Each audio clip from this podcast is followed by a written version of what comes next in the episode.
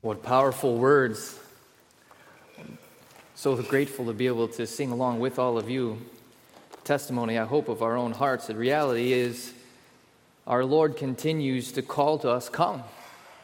As we enter into that relationship with Him, that moment we humble our hearts and ask Him actually to forgive us, ask actually to make us His own. That's not when that response to His work or His calling in our life stops. You know, it's interesting. The truth is, He's still calling on our hearts this morning closer to Himself. Come, follow me, learn. Learn from me. I'm meek and mild at heart. Take on my yoke. It is easy. My burden is light. Listen, this never stops in our life.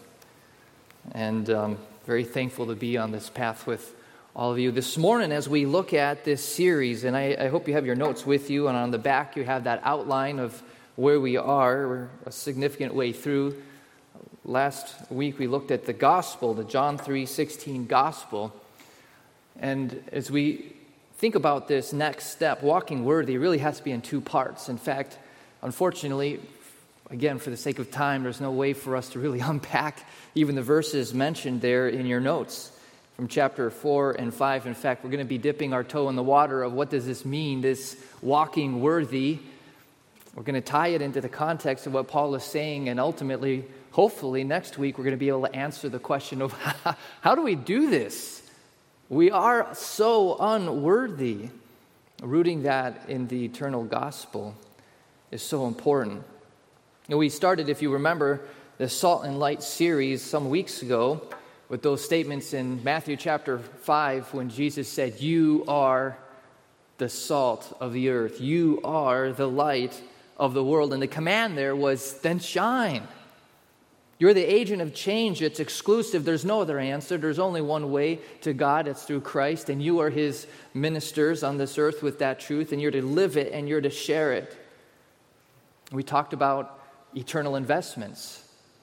What's the point of your life? What's the point of all of this, of your efforts, of what you have?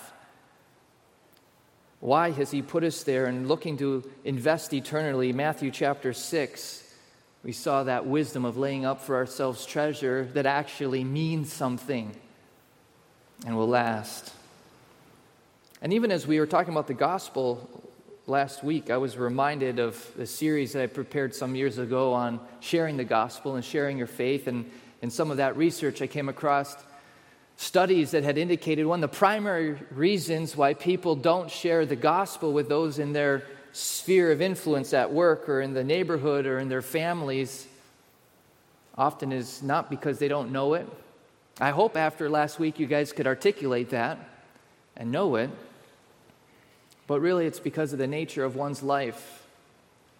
You know, it's hard when you're at work living the life like all the rest of the guys or the gals in that space to then switch and say, by the way, did you know there's this holy God? And they're like, well, who are you talking about? Where's this coming from? so, as we talk about living worthy, sometimes we, we go two directions with this. One is that somehow I got to make myself better. That's not it at all. Now, this is God's call on our life to follow Him, and that sorts itself out. But we have to make that choice. As the other way is sitting and thinking that I'm salt and light and this is the gospel, and then we go out and continue to live our life in the pattern of the world, and we're not shining, we're not investing, we're not doing anything. But it sounds really good on Sunday. And so, as we look at this walking worthy, and as we look at what he has to say in, in chapter 5, I, I want to be very clear. The central truth here is not you need to do better, though you do, okay? Not that you need to make yourself what you aren't, though we need to be what we aren't. You know, what Paul is talking about here is a response to reality. And so when he's talking about our walking with the Lord, it's driven by living as one of his children. And so this morning, if we could take one thing away, it would be that God calls me to live as his child. And I, I hope we use the word children there. I'd be honest, I'm not laying the this at anybody's feet. Sometimes I can be a heavenly brat. I can be so demanding and so upset because God didn't do this, this. You know, that classic stomping your feet because you didn't get your way. In the reality, He's given us everything. Living on His children as followers of His Son Ephesians chapter 5, verses 1 and 2 says, Therefore, and this is on top of everything 1 through 4, chapters 1 through 4, he says, Because of all of these things, and specifically there of chapter 4, be imitators of God as beloved children, and walk in love as Christ loved us and gave himself up for us, a fragrant offering and sacrifice to God. And I'd ask you to bow your hearts in prayer this morning as we ask for His work in understanding what He has for us. Let's pray. Heavenly Father, we thank you that we can, as we've said, refer to you as Father. Humbling to know we're your, your children. You have made us your own through the adoption of sons, by the work of grace through your Son who gave Himself for us. The truth is, we are not great children but we're in the middle of this process that you've called us to. And we pray that you continue to help us as we look to grow, growing in knowledge, growing in maturity, growing in wisdom, even as real children, even here temporarily do. We ask that today, this moment, this time might be a part of that, that you'd be at work in us, that others might become yours, and others would know how great you truly are, your patience with us, your mercy, your grace, your love towards us that in some way we might be able to grow and to be better reflections of that, standing because of what you have done. And so we thank you in advance and we pray in His name, our Savior. Amen. Well, as we unpack some of this, I just want to connect some dots, hopefully. Hopefully, we can connect some dots with what Paul is really saying here because what we can do is we can read verses like this and we can say, "Oh yeah, okay, I know the gospel, the John 3:16 gospel. I'm his child. I need to walk in love.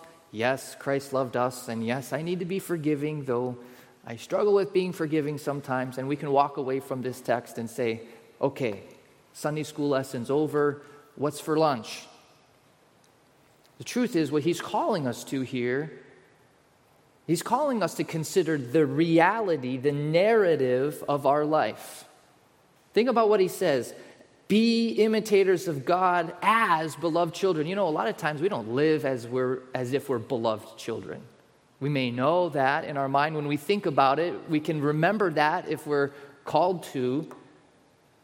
Beloved children, walking in love. Why? As Christ loved us. Do we walk in light of, do we live and make our choices every day in light of the narrative, the history of our life?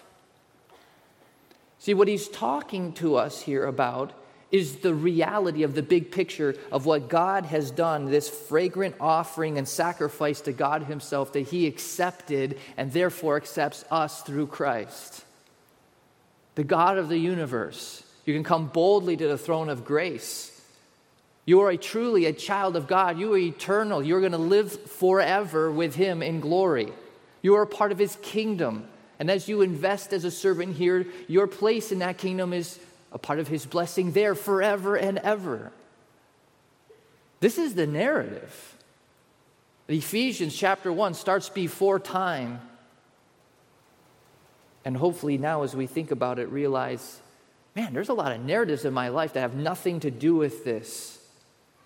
This isn't in your notes, but you can write it down. Luke chapter 7, verses 36 through 50. This woman comes to mind often for me. She is the one that, while Jesus is having dinner at this Pharisee's house, she came and she began to wipe his feet with her hair and her tears and anoint his feet with this ointment. And this Pharisee looks at her, known to be a sinner. A sinner in that day and age carried all the weight of so much of what we would not cast our gaze on, I'll just say that, as believers. And he said to himself, This man must not be a prophet because if he was truly a prophet, he would know what this woman is. And so then Jesus, it's interesting, the Pharisee thought to himself in his own mind these things, and it says that Jesus answered him. Listen, God can answer our thoughts. He knows our heart, and certainly Jesus answered his thoughts. And he said, Simon, I have something to ask of you. So there are these two guys, one owed a lot and one owed a little. They couldn't repay, the master forgave them both. Who do you think loved that master more? And the Pharisee says to him, Well, the one that was forgiven a lot, of course. And Jesus said, You've spoken truly. And he turns his attention to this woman and he says, Simon, when I came into your house, you didn't offer me any water to wash my feet, which was customary. I mean, if, if you're going to take care of a guest, you would not only offer them a glass of water, but also water to clean their feet. He said, You didn't offer me even the basics of Eastern hospitality. But look at this woman. Since I have been here, she has not stopped wiping my feet and anointing my feet. And he said, Listen, to whom much is forgiven, there's great love.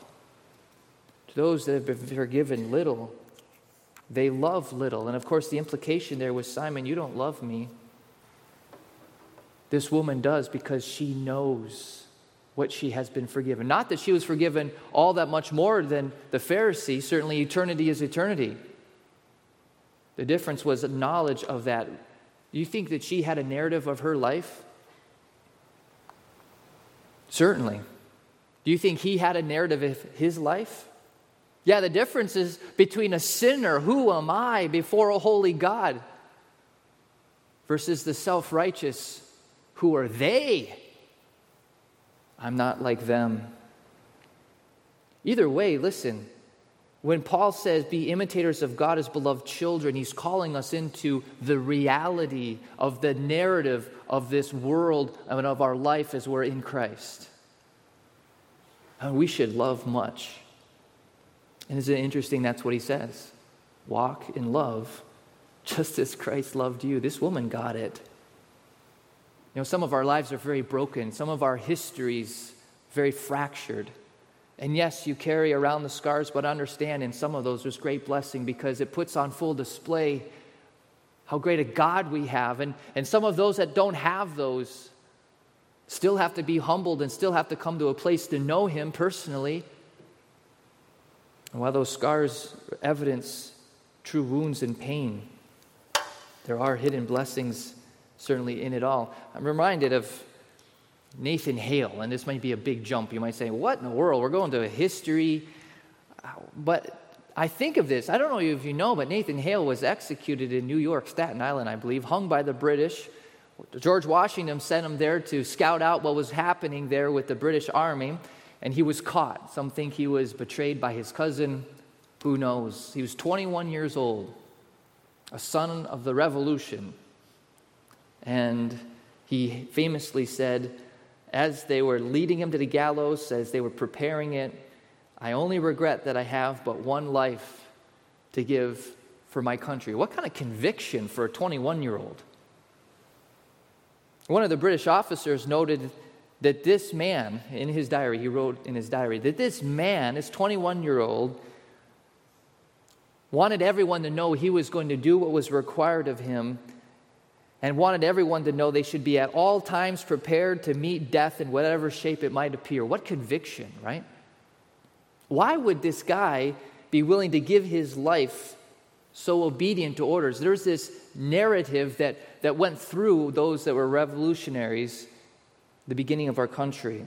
It's interesting, this very statement, I have one life to give, I wish I had more, came, comes from a, a, a play of the time written in the early 1700s, Cato.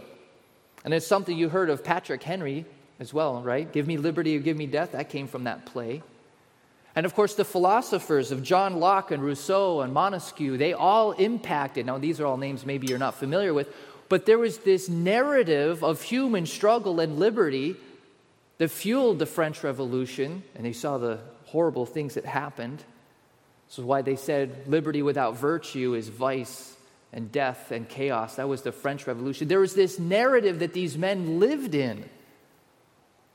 There was this popular culture that saturated them to the point where even just secularly, these men would stand up and say, I wish I had more to give for this cause. You know, there's a lot of narratives in our world today that would ask you to become its adherents, would ask you to give of your life and career in their cause and pull on our hearts in morality as if it's the only right response. And that's fine. If they line up with what God calls us to, that's wonderful. Truth is, often they don't. And so when I ask this question of how do narratives guide my life, if you really lay bare all these different areas, yeah, there's personal history, and each one of us has a different history. Success, failure. Are you a victim, or do you realize in Christ He's truly given you the victory? Abuse, addiction. I put air quotes, righteousness, if we think that's where our history is, fears. But politics, careers, all of it if we're going to be salt and light, God calls us to walk worthy of the calling, this singular thing He's called us to, the narrative of reality as a believer. You are not looking for your own meaning in this world, God has secured it for you. And so, as we look at this this morning, I'd ask you to think through all of this in light of what Paul talks about this worthy of your calling. Because I don't know about you, my first response is, I'm not worthy. And if you know the gospel, that's where it starts. I can't do this. He has to. And, and that's always the counterpoint to all of this. But at the same time, if you turn to Ephesians chapter 4, Ephesians chapter 4, verse 1, you see this command from Paul, and we have to wrestle with it. He says, I, therefore, a prisoner of the Lord, urge you, I beg you, I, I command you, I compel you, please to walk in a manner worthy of the calling which you have been called. And so let's just break this down very quickly this morning, if we can. What does walk mean?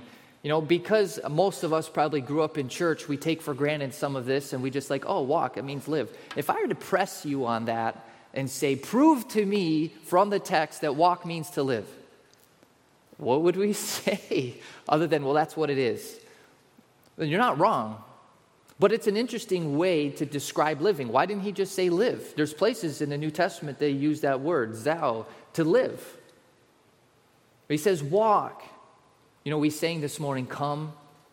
We talk about discipleship as following. This is descriptive of what we are doing in life as we're disciples of Christ. And so, what this is really talking about is habits of conduct walking worthy, a habit of conduct. If you notice this habit of humility, are you always humble? Gentleness, are you always gentle? Patience, bearing one another with love. This is the manner of which you just choose to act. Now, habits do define action after action after action. Hopefully, we have good habits because we don't always do what we would be called to. And just very briefly, there's a number of passages here, and just so you know this morning, I'm going to try to address most of them. There's some real jewels in them. You don't have to turn to them all, but a handful maybe here and there. But I'm going to jump to Colossians chapter 3. And of course, in Colossians chapter 3, he's talking about seeking the things that are above, setting your minds on things that are above, putting to death what is earthly in you. And there's this statement put those things that are earthly in you sexual immorality and impurity and passion and evil desire and covetousness. And I just want to point out, I said earlier, one of the reasons why we don't shine, one of the reasons why we aren't salty, is because we have all these other things, these impurities in our life. What a beautiful picture in Matthew 5 where Jesus said, Have some saltiness in you, right? Because in that time there were these gypsum impurities. And listen, as you get rid of those impurities, the saltiness is saltier, it has more impact. We've got these impurities in our life, and he names off a bunch. These hidden things that compromise our walk. Listen, if you're going to invest in eternity, you're going to have to deal with these things in your life. And sometimes, as believers, we go through the emotions week after week, and we come to church, and that's great, and we meet with Christian friends, and that's great. But there's an aspect and a pattern of our life underneath the surface, maybe not so, but there in our life alongside that keeps us separated from God in these personal relationships, keeps us compromised in being able to truly share the truth with those that are lost and going to hell because of our life. It has to be dealt with, and he talks about this. He says, Listen, on account of these things, the wrath of God is coming. And I love this. In these things, too, you once walked and were living. There's our Zao word. That's life. This would be the first passage I'd tra- turn to and say, Listen, this is why it means to live. You used to walk this daily habit, but now you must put them all away. You must have a different pattern of behavior. Ephesians chapter 2, if you were to look at Ephesians chapter 2, you're probably fairly familiar with that. That classic verse 4 But God, who is rich in mercy, with the great love with which He loved us. That first part, though, the first three verses, speaks of this path before our conversion. You were dead in trespasses and sins in which you once walked so if you're interested in what does walking look like, it's that lifestyle that's defined by the course of the world before Christ. And I love this though. Following the course of the world, following the prince of the power of the air, notice that word following, following, following. See, following Christ is a different direction. We're going to be following something. So that's where you were the Spirit, following the prince of the power of the air, the Spirit that is now at work in the sons of disobedience, among whom we also, now I love this, once lived. This is a different word. Because this word is talking about acting in accordance with certain principles. You know, the, the richness of Scripture is amazing. The choice of using these languages that God chose to give us this truth is truly amazing because he weaves into these realities the, the, reality that those that are walking in the pattern of this world are following principles of life. Listen, if there's no life after death, eat, drink, and be merry, for tomorrow we die. Paul said that. But Christ is raised. There is life after death. You do face a holy God. Do you think you live a little differently with that knowledge? That's a principle of truth that drives a manner and habit of life. That's the word he's using here. 2 Peter chapter 2 talks about this in verse 17 and 19. In verse 18 specifically, he talks about those that speak loudly, boasting of folly, enticed through sensual passions of the flesh, those who are barely escaping from those who live in error living according to a set of principles, in this case, that are wrong. Ultimately, this comes down to discipleship, right? Discipleship. Who am I going to follow? We talk about salt and light. And even here, as we think about 1 John 2, he says, Whoever says he knows him but does not keep his commandments is a liar. Now, does that mean we always keep his commandments? no, absolutely not. He deals with that in the first chapter but the pattern of life. He says, By this we may know that we're in Him, that whoever says he abides in Him ought to walk. This is an expectation. If you have made your choice to follow Him, then follow Him. Walk in the same way in which He walked. That's what John says. And this is not living it to earn it. This is not me saying, I want to be a Christian, so I'm going to do everything that Christ did. No, no, no. He's saying, listen, if you're following him, then you're going to do what he did. You're going to live like he did. So do that. Jesus himself in John 8 said, Whoever follows me, this is the word for disciple, a follower, to accompany him, to walk with him. If you will follow me, you will not walk in darkness salt and light, but instead you will have the light of life. Romans chapter 13 and verse 8, and you can turn there if you like. And I know I'm throwing a lot of scripture out at you. If you could just please um, make notes of these as we go and read them on your own. But he speaks to us in chapter 13 and verse 8. This is a, this is a plea to you this morning. Listen. You know that time is short. You know that the hour has come. Listen, if you are trapped, it's understandable. We can talk about freeing, but you need to look to change these things in your life. He's saying here in Romans, wake up. It's time to wake up if this is not you. The hour has come for you to wake up, for salvation is nearer to us now than when we first believed. The night is far gone and the day is at hand. And because of these truths, so then let us cast off the works of darkness and put on the armor of light. Let us walk properly as in the daytime. This is walking truthfully. You, you can see the reality. Lift up your head. Wake up, is what he's saying. Look around and understand what's in front of you. Know the implications of your steps, the wisdom of your journey, the purpose of your actions. Now, listen, I, I'm not picking on anyone this morning. This is for me. This is for me too. We get so distracted so quickly. Verse 14 Put on the Lord Jesus Christ and make no provision, no allowance no opportunity, no place in your life for the flesh to gratify its desires. This is purposeful. This is a command. This is wisdom. This is a call of God on our hearts and our life. How are you living? Not in a way to earn it, but are we truly living to honor the Lord? That's what the word worthy really comes down to. Walk worthy of the calling to which you have been called. Understand what God has done for you and what lay ahead and make choices in wisdom in response to that. And worthy, it really comes down to um, it's something that's deserved.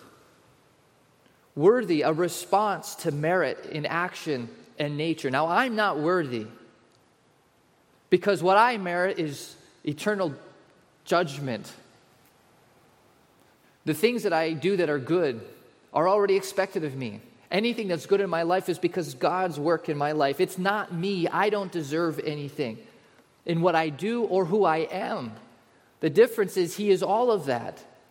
Who He is is worthy just because of who He is. What He has done is worthy of my service. What would you do for someone who gave their life for you, much less secure eternity for you? Sometimes we forget he is more than worthy of my time, of my affection, of my life, of my heart, of my investments, everything. Think about what we think is more worthy at times in our life.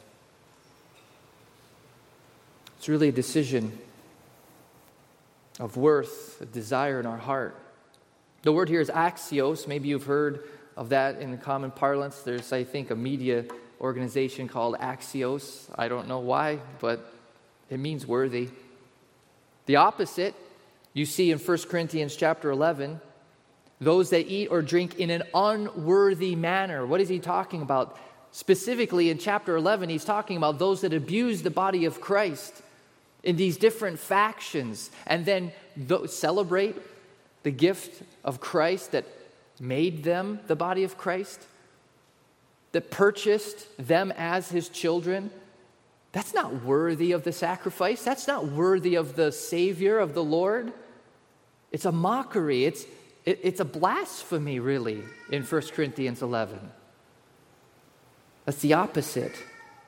So, what does this being worthy mean? Well, just again, through these verses very quickly. 1 Thessalonians chapter 2 talks about walking worthy in a manner worthy of God. And so he talks about those who are called into his kingdom and glory. Is this something that I would put his name on? Is this something that I would say, This is him? This is for you, Lord? Now, sometimes I can be pretty convicting because I say, Listen, this is pretty mundane. I started my car. And it's like, All right, no, no, it's the attitude of life, it's the submission of purpose.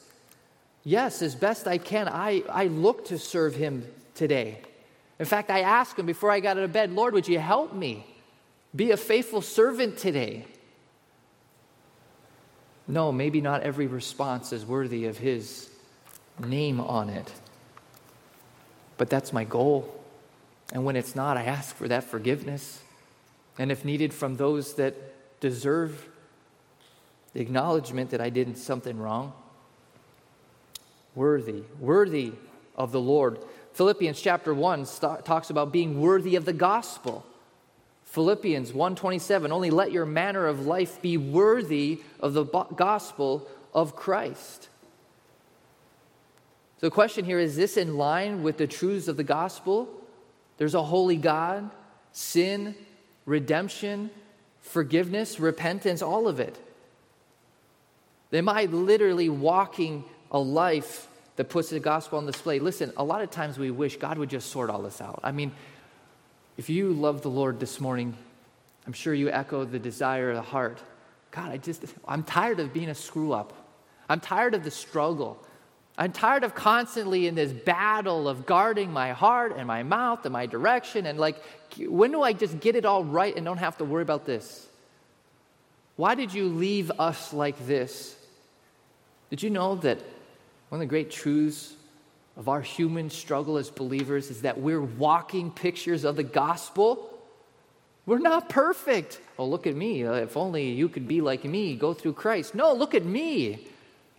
I'm broken. And the only hope I have is forgiveness over and over and over. Do we get really tired of disappointing our Lord or struggle? Yes. But God does this for a purpose. If we're honest with our children, honest with our spouse, with our coworkers, who we are, we can become the best pictures of the gospel. If we're living it, this is part of salt and light. Your manner of life worthy of the gospel of Christ. Also talks in Colossians chapter 1 of being worthy of the Lord, pleasing to Him. And I love this. This is a whole nother message, a whole nother thing to look at at some time down the road, maybe. But I love how it breaks it down. He's praying that they would be filled with the knowledge of His will in all spiritual wisdom and understanding. Listen, he's saying, I pray that you would get it, you would know truth, that you would have this true narrative that you would respond to of reality. And his purpose here is so that in knowing the truth, Colossians 1 9 and 10, you would be able to walk in a manner worthy of the Lord, fully pleasing to him. And what's really interesting is he then gives these points what that looks like.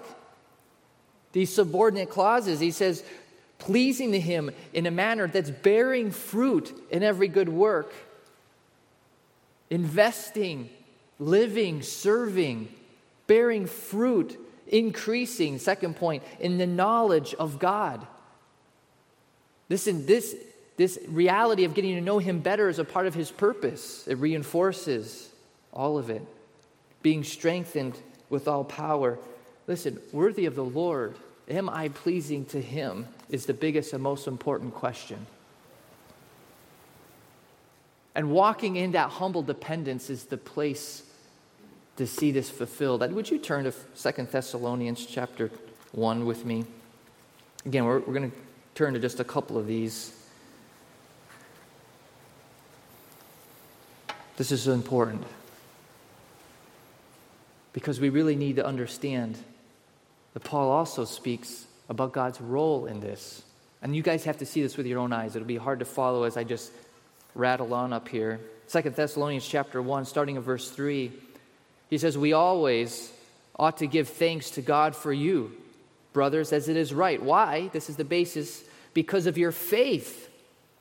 It's growing abundantly, and the love of every one of you for one another is increasing. Therefore, we ourselves boast about you in the churches of God for your steadfastness in faith. Notice, in all your persecutions and all the afflictions that you are enduring. This is evidence. What is that? The steadfastness in their faith. This is evidence of the righteous judgment of God. This is God saying they are, okay? That you may be considered worthy of the kingdom of God. He's saying this is evidence that God has judged rightly in you being declared worthy of the kingdom of God. Isn't that crazy to think that we might be those that He says worthy of the kingdom of God? As His children, we are worthy of the kingdom of God only by Him. Talks about persecution. The persecutors will be punished. Let's jump down as he begins to this end. We always pray for you. What is his prayer? That our God may make you worthy. The implications through these trials, strengthened in your faith and in your steadfastness, continuing to stand in the face of that opposition. I'd say internally as much as externally, for sure. His prayer is that God would make you worthy, establish your faith, grow in your love, worthy of the calling, and may fulfill every resolve for good and every work of faith. Listen, he who has begun a good work in us will be faithful to complete it. And it is He who is at work in us to cause us to be what we're not. I, I am not worthy. And in, of my, in and of myself, I will never be worthy. But He calls us to submit our hearts to Him, to humble our lives to Him and say, God, would you help me? Because He is the one who's making us what we are not. And so this brings us to calling. And this is a big topic, okay? We're going to just hit the highlights here. Calling. And you know, this is more than just the salvation that He's given to us at one point of the process, it's, it's all of it. And so, the best way I can sum it up is when He talks about this calling, be worthy of the calling to which you have been called. It's, it's all of it. It's God's redemptive plan from the beginning before time to the very end of it. And while we don't have time to read through Ephesians 1 3 through 23, it's an amazing reminder of what he has done in your life and for you th- from beginning of the world and certainly for all of eternity. The calling, God's redemptive plan. And, and again, I don't want to bore you with too many crazy Greek words, but I do need to share with you something I think you'll find very interesting, and that is the fact that they use different words to describe this. And so when we look at this calling, this salvation that's rooted in the redemptive plan of God, before time began, Ephesians talking about how we should be holy and blameless before Him, how He has made known the mystery of His will, how He has given to us an inheritance, having been predestined according to the purpose of Him who works all things according to His will. That we have this hope in Him and that we were sealed, verse 13, by his Holy Spirit. Verse 14, who is the guarantee of our inheritance, that we have been blessed with all spiritual blessings in heavenly places. And that in verse 18, we have had the eyes of our hearts enlightened. That we understand in part this hope that He's called us to. This is a kletos, this is this invitation to secure our attention, growing in the knowledge of His glorious grace, knowledge of the inheritance He's given to us. We end up in Ephesians chapter 4, verse 1, where we have this statement walk worthy of what He has done. Walk worthy of this calling. And listen, I really encourage you to read Ephesians chapter 1, all of it, and just think through this. Allow the Holy Spirit to connect what he's saying. If, if you're so familiar with it, write it out so your mind slows down to what he's really saying. It's incredible. Leaves us with the picture in Ephesians chapter 4, verse 1, that we'd walk worthy of this as being one calling you out of a dumpster. Now, that's a really ugly picture. I'm sorry, just a big jump there. What are you doing in there? But even worse, a dumpster behind a restaurant. I don't want to gross you guys out when it's July. It's not pretty. What are you doing in there? Listen, we spend some time in some dumpsters. Maybe we're carrying around a bag of trash everywhere we go. We got to get rid of that. Got to get that washed off. And God is calling us today. What is what are you doing in these areas? Those things that you're struggling with. How are you working through those, securing some process of deliverance through that, some victory in that. He's calling to us. And it's fascinating here. I love this. And again, I, I told you we are going to talk about some words here. But there's an aspect that God uses in the New Testament here of, for the different calling. Calling to himself with authority, we see in Acts chapter 2, verse 38. Proskaleo. And it says there, eh, Peter, as he's preaching, he says, Repent and be baptized, every single one of you, in the name of Christ For the promise is for you and your children, and for everyone whom the Lord our God calls to himself. And what this statement is, is he's literally calling with authority. It's that demand that they appear and there's authority behind it. Very interesting. He uses that in chapter 2. Also in Acts chapter 13, we see the Holy Spirit in verse 2 and 3 setting apart Barnabas and Saul for the work of the ministry, for the work that God has called them to, laid on them with authority. Listen, I know Pastor Jim would, would agree with this, and Pastor Ken would agree with this, but I can tell you that I don't have a choice to serve what God has called me to do. That's what happened here with Paul and Barnabas. The expectation is with authority. In Mark chapter 3, verse 13, it says that Jesus went up to the mountain and he called to them, I'm sorry, called to him those whom he desired, and they came to him. This was that call of authority when he went to those along the lakeside and said, Follow me, and they followed him. That's that call with authority, but it's also really interesting. It's a little different than kletos. This is an invitation, but it's also really interesting. Is this other word kaleo? And then you might say, okay, it's all blending together. Don't worry, there's no test, okay? But this is calling by name. See, in Romans, Romans, eh, very interesting, Paul talks about how he was called to be an apostle. He uses that really nice word to be invited. I was invited to be an apostle. He didn't deserve to be an apostle. We were invited to be his children. We didn't deserve to be his children. It was very nice. Listen, he welcomed us in. You could use the word welcomed. He called us, he welcomed us into his family. Very nice, very nice. But as we get down to Romans chapter 8, verses 28 through 30, it's very interesting what he does. He says, We know that those who love God, all things work together for good for those who are invited, who are welcomed in. This is that same word he uses all along the way. It doesn't soften the, the authority or God's role in it. But it's interesting. He goes on to say, according to his purpose, following the pattern in Romans of Paul here, for those whom he foreknew, he also predestined to be conformed to the image of his son in order that they may be the firstborn amongst many brethren. Now, notice verse 30 those whom he predestined, he also kaleoed. He called them by name. He called them with authority. And those whom he called by name and called with authority, he justified. And those whom he justified, he glorified. It's interesting in Mark chapter 3, verse 31, Jesus' mother and family came to find him. You have the picture of them standing outside, and they were calling him by name. His mother was calling him with authority Jesus, come out.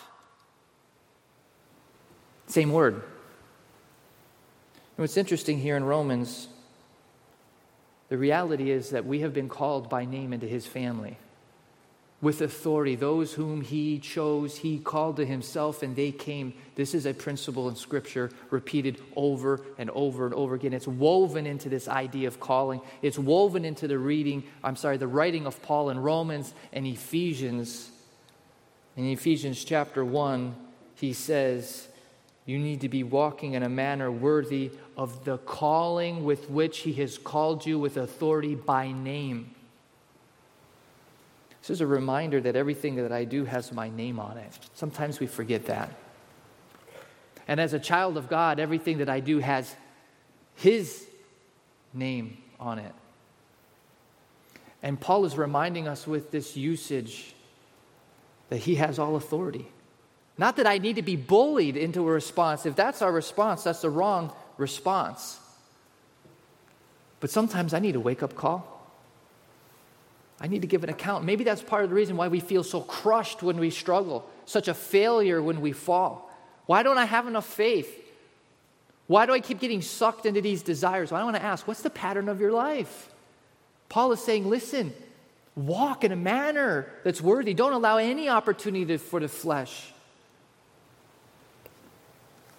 According to the narrative of what he's done for you, hold on to him, and when you're wrong, get it right and keep walking. So, what does this mean? Just to recap it means that we need to conduct our lives according to right principles. In light of his redemptive plan, the reality, the truth. We're not giving our life for a cause of a birth of a new country like, like we saw mentioned earlier. But this is a life worth giving because nothing is lost and all of it is earned. You know, this is often heavy on the do. But we have to remember that God is the one at work in us, as Second Thessalonians mentioned. And He is the one who enables us to do all this. Which brings us to the message. You know, this is just one set of verses in chapter 4, and we don't have the time to unpack every part, even of chapter 5, but very quickly this morning, you can follow along with me in Ephesians 5. We're just going to leave off with this this morning. Answer some questions of how do we live this out next week? Freedom, true freedom, the fellowship we have together and with our Lord in Galatians 5 next week. But this morning, as we look at this message, very simply, you need to be imitators of, of God as beloved children. How we are here matters with what we do. Be imitators. You are beloved. He gave his life for you. Children are a reflection of their parents. Children imitate their parents. Be like him because this is who you are. Maybe some of our narratives revolve around the reality I'm not like my parents, I'm going to be better. Or maybe the sorrow I'm not as good as my parents, I'm not there yet. Either way, God calls us to follow Him, to look to Him, to submit to His work in our life. As we read down through this command, being imitators of God and, and following Him, we see to walk in love, essential to that, because He gave Himself up for us. Notice what He says in verse 3 sexual immorality and all impurity or covetousness must not even be named among you. Let there be no filthiness nor foolish talk, nor crude joking. This is not an imitator of God, this is an imitator of the world. You may be sure of this that everyone who is sexually immoral or impure or is covetousness or a covetous, which is an idolater, has no inheritance in the kingdom of Christ and of God. Let no one deceive you with empty words, for because of these things the wrath of God comes upon the sons of disobedience. And it's interesting in here he puts the two sonships in opposition to one another, doesn't he? Who are you following? Imitate him as beloved children. You are. You are his.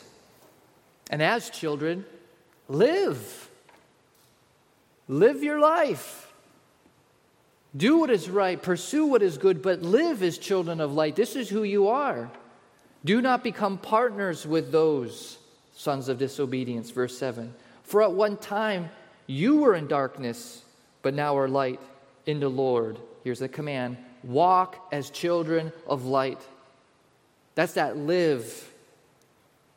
Walk. For the fruit of light is found in all that is good and right and true, and try to discern what is pleasing to the Lord. Take no part in the unfruitful works of darkness. It's pointless. But instead, expose them, for it is shameful even to speak of these things that they do in secret. Think about how God thinks of our speech, of our watching habits, of our focus in time. It's interesting, verse 14, he says again, Awake, O sleeper, and arise from the dead, and Christ will shine on you. If you need to wake up this morning, I don't mean, you know, anyone sleeping here. But if you need to wake up this morning, today's the day to start that change. Some accountability, some honesty with someone who can help you in that is so needed sometimes. I think you see how often Paul says that we need to wake up and look carefully. And that's really the last point here. Look carefully how you walk. Look carefully in what you allow in your life. Look carefully in what you put in front of you. Look carefully in how you spend your time, not as unwise, but as wise. Make the best use of the time because the days are evil. He calls us not to be foolish. In our, in our common parlance, I could say, don't be dumb. He'd be saying, Don't be dumb, guys. Don't, don't walk down that road. You've been delivered from that. What are you doing? Submitting yourself to these things. Cut it out, clean it out. Humble yourself before the Lord and say, Search me, God, and show me.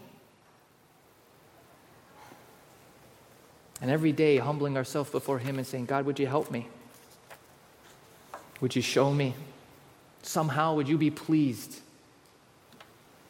in what I do today? You know, I'm going to leave it for the sake of time this morning at that.